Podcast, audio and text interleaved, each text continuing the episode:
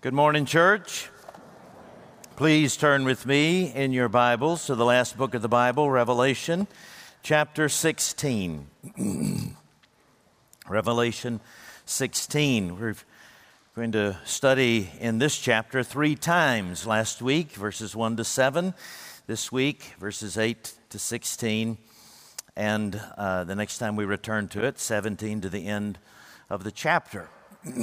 We're pausing here because I think it provides particular encouragement for us in a chapter that can seem especially dark and overwhelming and frightening to us. One of the chapters, uh, exemplary chapter for why we often avoid the book of Revelation. It's just too scary, it's too threatening, it's too intimidating.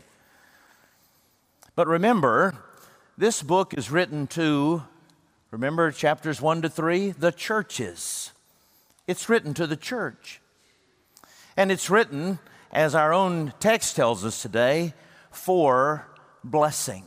How so? Let me remind you of the, the series of the series as of sevens that we have been talking about. There are three of them.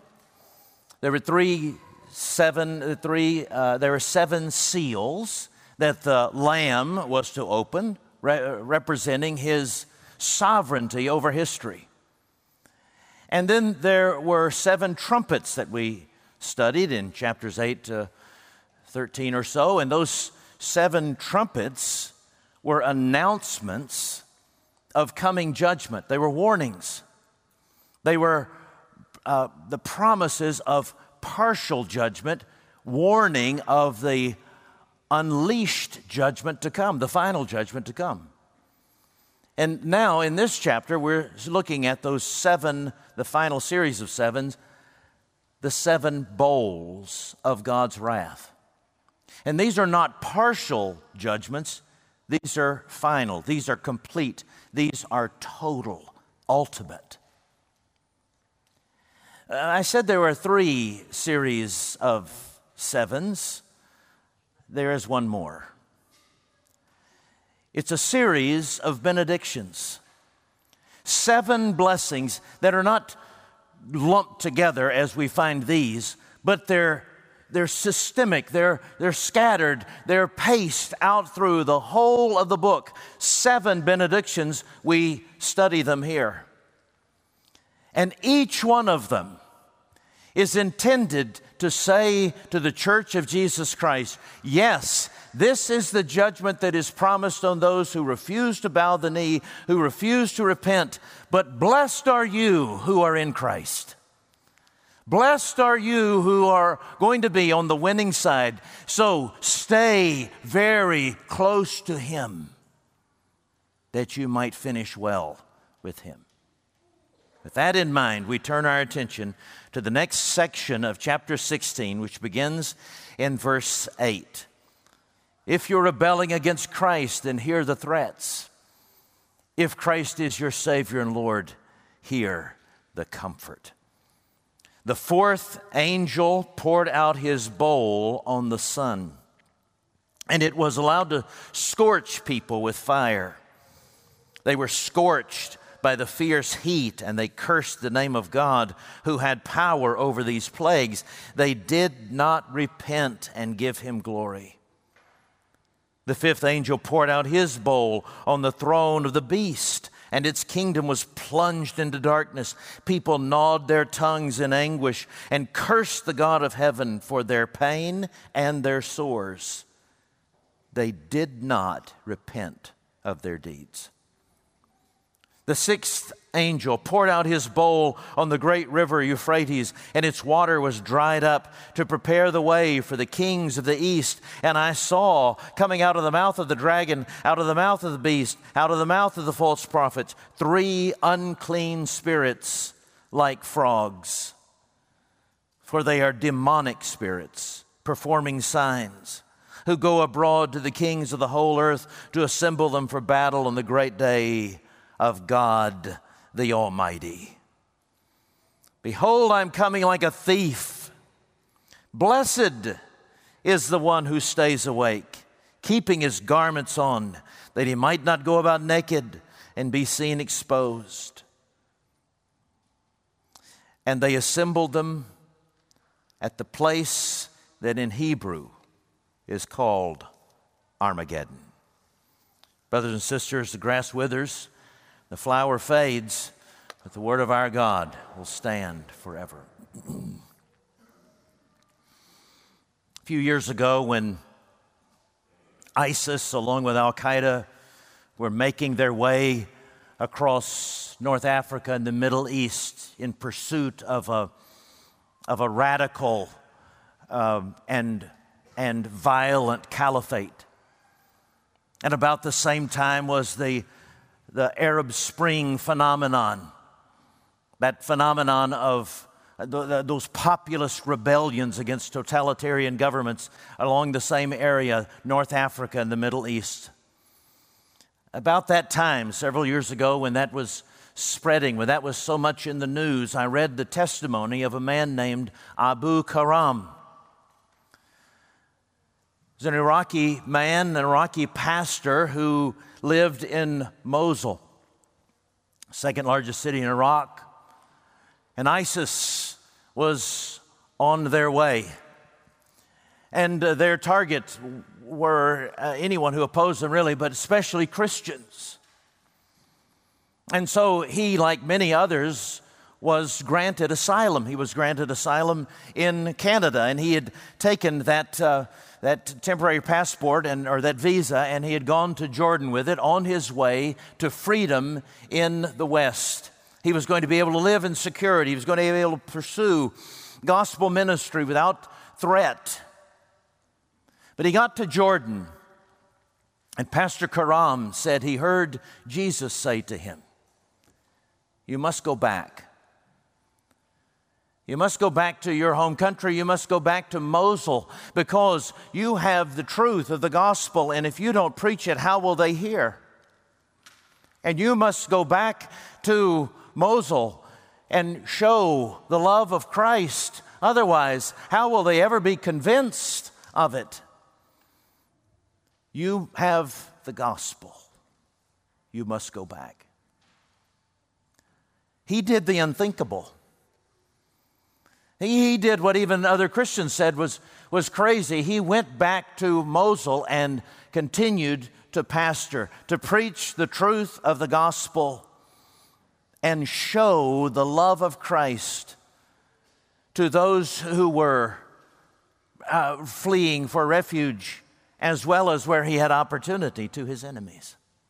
He stayed there until ISIS did arrive, drove him out. He went, but he still didn't leave the country. He just went a little bit north and continued to do the same thing, continued to preach the truth, urge his fellow Christians, stay here, preach the truth, demonstrate the truth, demonstrate the love of Christ. One of his members said, We were only a nominal church before. We were a Christian church in name. Now we are being the church.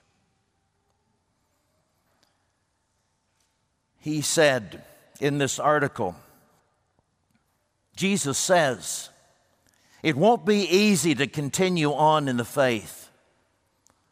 But Jesus also says, no matter what happens to you, I win.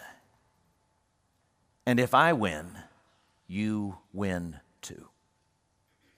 You heard that before? Jesus wins. It's the story of this passage. And this passage tells us very specifically how we are going to win, how we will conquer the powers of darkness, and it's illustrated in the life of Pastor, Pastor Abu Karam. That we will defeat the powers of darkness with the weapon of truth, and we will defeat the weapons of darkness with the weapon of love. Now, I know the outline has a lot more words in it, but I, got, I get simpler the closer I get to the pulpit. Truth and love. We will defeat the powers of darkness with truth and love. And they're specifically designed. They are heat seeking missiles, they're hell seeking missiles. Truth is opposed to the devil's weapon of propaganda. and love is opposed to the devil's weapon of power. Look at verses 8 through 11. Here is the promise or the implications of what it means to trust in the truth of God's word as Philip James said so well in the children's message. This is our authority. And God promises that this authority will be vindicated above all falsehoods, against all propaganda. So we stand on this word alone. And here are the implications of that truth, that truth that that, that promise that truth will be vindicated over the propaganda of the devil. The first implication is in verses 8 to, to 9 that there will be no bounds to God's judgment. We said earlier that, that uh, those trumpets that announce judgment were only partial. There is a partial eclipse. Loc- uh, locusts and scorpions are promised, but they're only going to torture, they're not going to kill. A third of the citizens uh, said uh, will be, be killed, uh, but uh, that's not the whole world. Of course, that's, that's all symbolic, and it's all symbolic of there will be warnings of judgment. God, throughout history, will warn humanity judgment is coming. Look at the fallen nature of things. Look at the, look at the disease and look at the evils being perpetrated. Look at the consequences of your sinful behavior. These are warnings to turn away, and there's now time to repent. But a day is coming at the final judgment when time will be elapsed. The time for repentance will be gone. And it won't be a total eclipse, it'll be a partial, it'll be a, it won't be a partial, it'll be a total eclipse. That everyone who refuses to bow the knee to Christ will suffer in hell eternally. That the judgment, judgment will be absolute. And today is a day of salvation. Today is another warning. You have no guarantee that you're going to live to the end of this day. You can't trust in your health. You can't trust in any other means of living, guaranteeing your next breath, the beating of your heart for another moment. And you will face your judge once and for all. Here is the warning today is the day of salvation. Come to him because the day is coming when there will be no bounds to his judgment. That the implication of God vindicating his truth borne out in this, this fact that there will be no bounds to his judgment, shows that God hates lies. God hates falsehoods. God hates any attack on his word. Any who put himself, puts himself or herself, or any worldview against up against the authority of Scripture, God hates it, and his final hatred will be unleashed in absolute war against the enemies of the truth. Second implication we find disturbingly in this passage a couple of times, the end of verse 9, the end of verse 11, is that even in hell,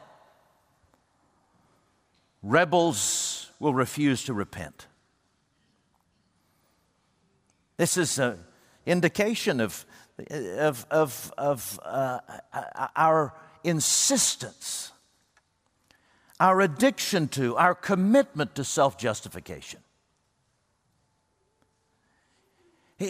God says that even after He unleashes His wrath on the earth, after all of these millennia of giving warnings about the coming judgment, and even after uh, judgment is totally unleashed, even in hell, He says, man's will, a human being's will is so bound to its rebellion against God, to self justification, that they will curse Him while they're being punished in hell. Now, you may say, tut, tut, why would they be so foolish? Physician, heal thyself. We're each born this kind of rebel. All of us, like sheep, have turned astray. Every one of us, the Bible says, is dead in our trespasses and sins. It doesn't mean that we're physically unable to make choices. That's not what, that's what the Bible teaches. It means we're morally unable to make the right choices. It means that we are, we are consciously unwilling to condemn ourselves and to admit that we need justification by Jesus Christ, that we need new hearts. And, and we will persist in that self justification. You know, it, it is ultimately the explanation for every relational outage. When, when one or both settle into and entrench themselves in self justification, it is ultimately the problem the explanation for the breakup of a marriage when one or both entrench in self justification. Now, there's a relational outage that's come to your mind, maybe a marriage situation has come to your mind, and I guarantee you, here is the first thought that came to your mind, as it has to mine, I confess. Yes, I hope they're listening to this. I hope that person listens that they are self justifying because I am justified. When standing openly before the throne of God's judgment, there may be a relativity in terms of responsibility for the outage, but no one stands before God as justified in and of themselves. No one is ever totally right. That is, that is bound into our wills. And the only way we're set free from it is for Christ to give us a new heart, to grant us repentance, and to keep granting us repentance throughout our Christian lives, to keep turning us. So, little children, don't give your hearts to Jesus. He doesn't want your heart. Instead, say, Jesus, give me a new heart. Give me a new heart because this one is hopeless. Take my heart of stone, give me a heart of flesh. That's the second implication of God's unleashing his wrath against all lies. It, it demonstrates how entrenched we are in our self justification. Then the third implication is there must be no fear in our witnessing. First implication, where there's no bounds, there's no bounds to God's judgment, there's no repentance among people naturally, and thirdly, there is no, you should be, no fear of witnessing for Christ. If we know that God is going to vindicate the truth upon which we build our lives, then what does it matter if people call us fools or reject us when we share with them the truth of Christ, or when we say to them, I'm not doing that because it's forbidden in God's Word, or I am doing this because it's prescribed in God's Word. And they say, Are you so foolish as to base your life on God's Word? And you're, you, you, you may be tempted to be embarrassed by that, but you must not be because here is the promise that God is absolutely going to vindicate that truth. Therefore, there should be no fear in witnessing. Uh, don't, don't, don't despair uh, because, because somebody's not accepting your witness right away, because you know that the same thing must be done and can be done in them as has been done in you. God can take out their heart of stone and give them a heart of flesh, change their will. Don't be intimidated. You know you're on the winning side, that Christ's truth will be, will be vindicated. Don't think that someone outmatches you intellectually. Every thought is being brought captive by Jesus Christ. You don't have to have all the answers. Somebody can help you to show the answer in God's Word. Don't worry that, uh, that the need outstretch, outstrips the, the, the supply. Step into the need and call in King Jesus don't fear in your witness. Be bold in it. Let them take away everything you have, call you a fanatic, accuse you of hate speech, turn you out of their social circles. Because by being courageous and faithful in your witness, you will, by God's grace, the Holy Spirit will conquer some and draw them into the salvation and into your family, and they'll thank you into eternity for it. Don't worry about how they'll accuse you. God will vindicate every truth. Well, there's our first weapon. It is the truth of God's Word, the truth of the gospel of Jesus Christ that puts down, that stands against, will be ultimately vindicated against all the propaganda and lies of the evil one. But what about his power? The devil's power. Notice in verses uh, 12 to 16, he says that, uh, that this power is not merely intellectual, it's not merely human, it's demonic. It, it, it is repulsive, like frogs. Remember the allusion to the book of Exodus? It's repulsive and it's powerful and it's everywhere. And it seems to be gathering steam. We can, be, we can become hopeless. We are no match for the power of the devil the one roaming to and fro, seeking whom he may devour throughout this earth. But here is the promise. verse 15, here is the, here is the blessing that God's, that God's love for us. Yes, love as you love others in the name of Christ, that is powerful. But the emphasis in this, in this section of Scripture is not so much on the kind of love you and I must show to conquer evil. The emphasis here is on the power of God's love to protect us and propel us against the kingdom of darkness. The power of God's love.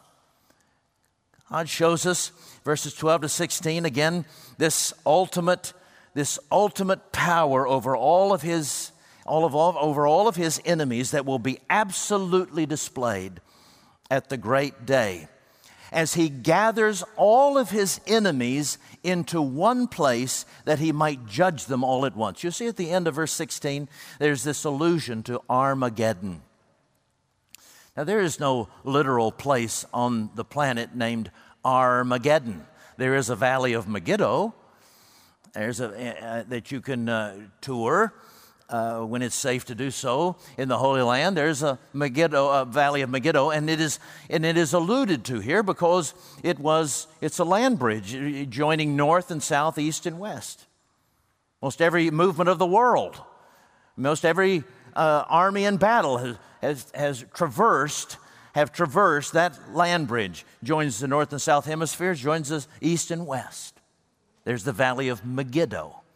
And Ar, Har in in Hebrew is, a, is mountain. There is no mountain there. There's a molehill above Megiddo, but it's not a mountain. But it's representative. It can't be that literal place because it's not big enough to hold all of the bad people throughout all of the centuries. This is a symbol. It's like the valley of Jehoshaphat as a symbol in, in Joel chapter 3.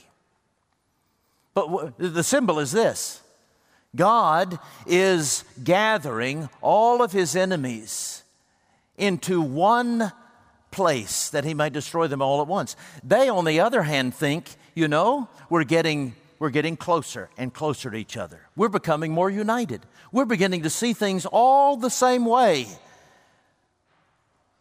But the way they see it, the way all of the enemies of God see things, will see things by the judgment day, is we're against the Lamb.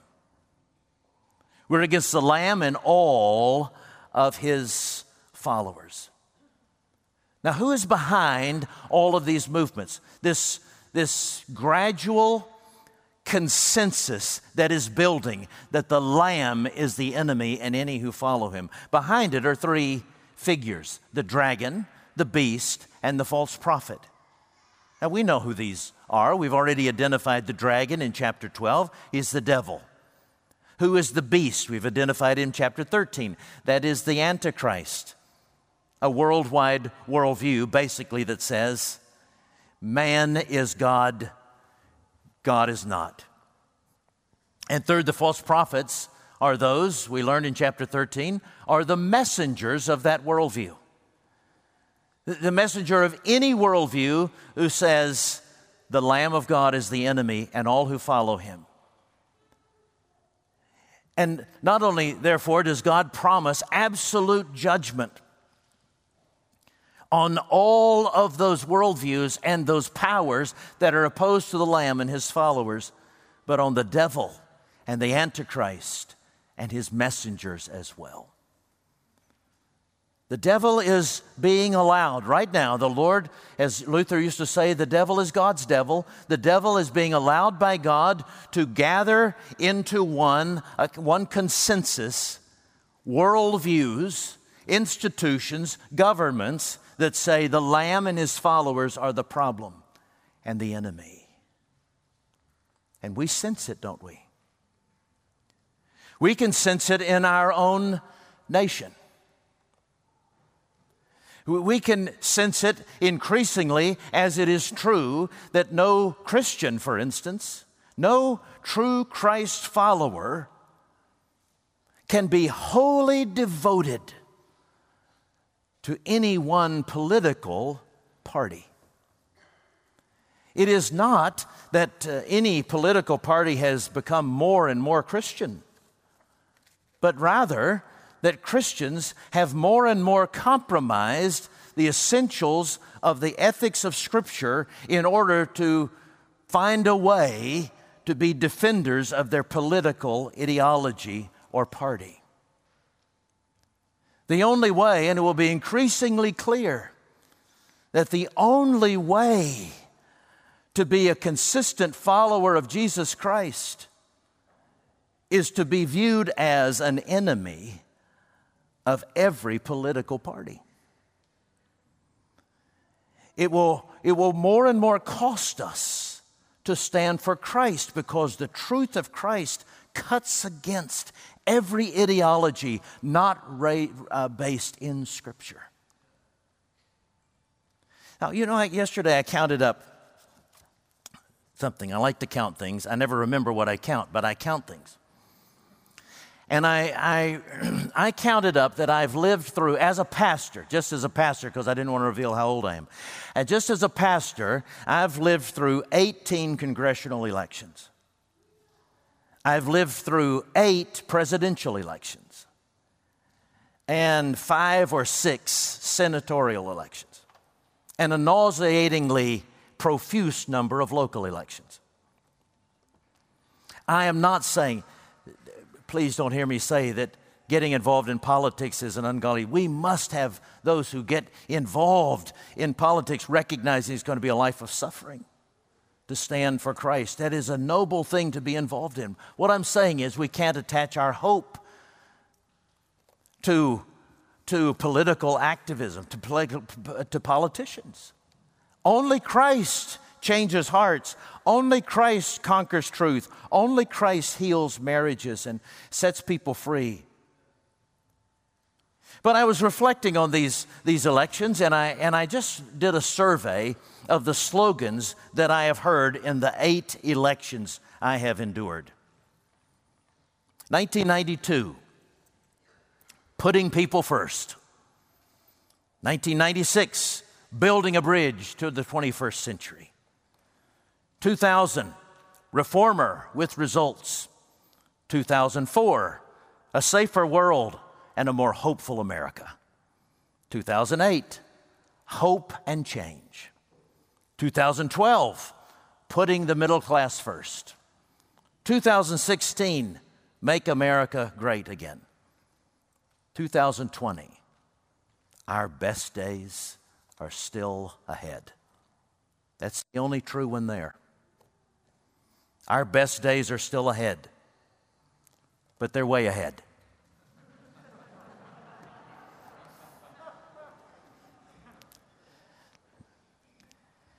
Our best days are still ahead because Jesus is coming back. And Jesus will vindicate his truth, and Jesus will enable his church to endure and succeed and persevere because his love is greater than all the power that is formed against us. That power is being formed against us in the West, which is given to the God of materialism. It's being formed against us in the East, which is power, the lust for power. It's being formed against us in the South because southern hemisphere uh, because of animism. It's being formed against us in the northern hemisphere by scientific secularism. There, Christianity is not dominant in any hemisphere or in this country. What hope is there? The only hope, the only hope of enduring forces set against us from every direction on the globe is to be loved in Christ, to be held by His love that is more powerful than any weapon formed against it. I get that, not entirely in this text, but in a cross reference to this text. We don't need to ta- take time to look at it, but just write it down. 1 Thessalonians 5 8, in which Paul says, Stay awake, just like this author, just like John says, Stay awake. Stay awake. Don't let the world uh, uh, tempt you into torpor and slumber. Don't try to be unclothed and stand in the clothing of those false garments of protection that are promised to you by the world. Stay awake by staying awake, aware that Christ loves you. And that love will guard you, he says.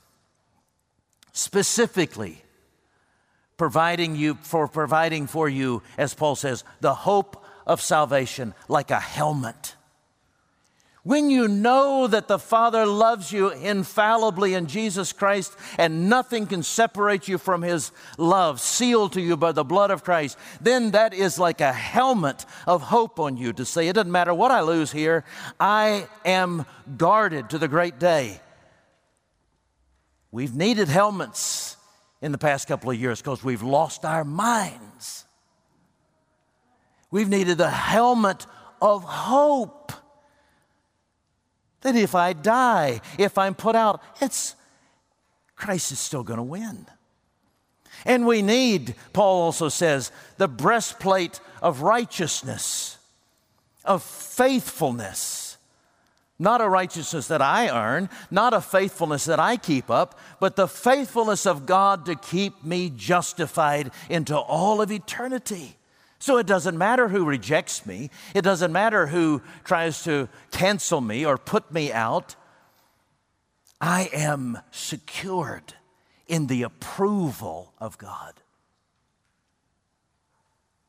When you know that you're loved, no foe can intimidate you.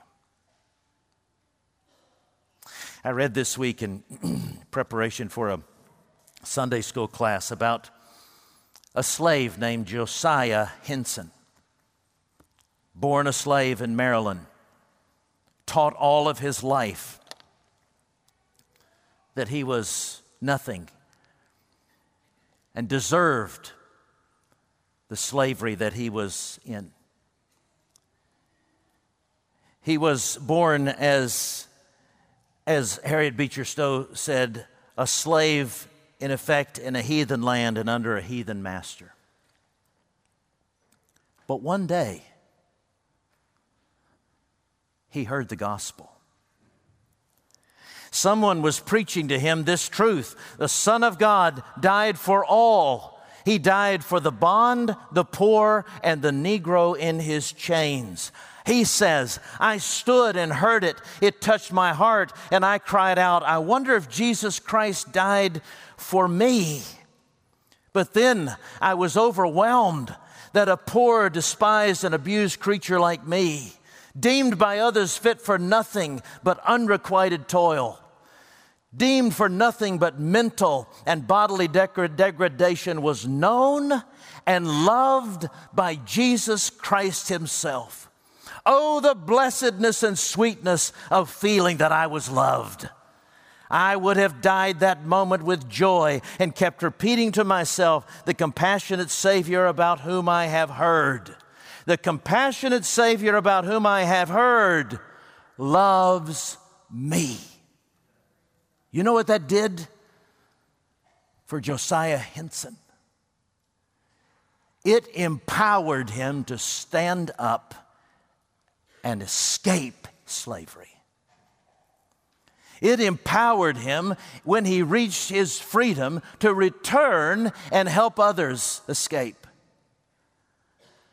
What force is powerful enough to stand against the propaganda of falsehood, even to the point of saying, You are nothing, the truth of Christ? What force is powerful enough to turn back the powers of darkness? to endure through the powers of darkness, to resist them, and to change the systems of this world. It is the love of Christ. If the gospel of Christ is yours, you have those weapons, those hell seeking missiles that take on the propaganda of the devil and the power of the devil. Let's pray together.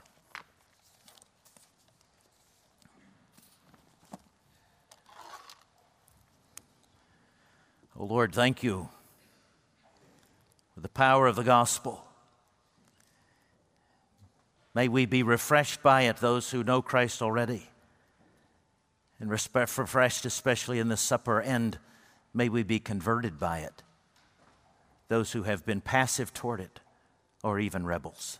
In Jesus' name we pray. God's people said, Amen.